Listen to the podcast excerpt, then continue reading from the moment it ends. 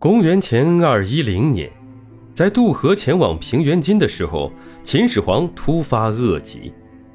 随行的太医们昼夜服侍在秦始皇身边，每日忙前忙后，诊脉进药。但即使是这样，秦始皇的病情也没有一点好转。到沙丘时，秦始皇已经病得奄奄一息了，随时都可能驾崩。李斯看着病危的秦始皇，心中产生了不祥的预感。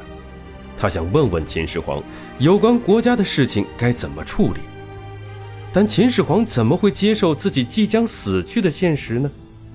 李斯愁眉不展，不知如何开口。可能是回光返照的缘故，有一天秦始皇精神大好，叫来李斯和赵高，写了一封信，让他们交给扶苏，并且说。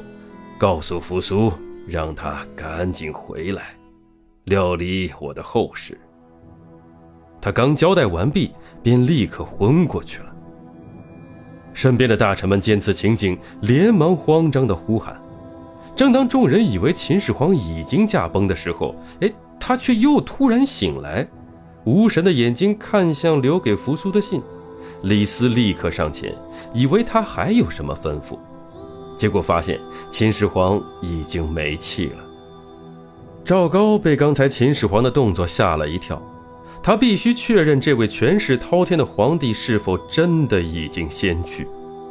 于是他凑近秦始皇，把手放在他的心脏上，脸都几乎和他贴在一起，这才完全确认秦始皇已经没有了心跳，也没有了鼻息。中国的第一位皇帝。迎来了他的结局。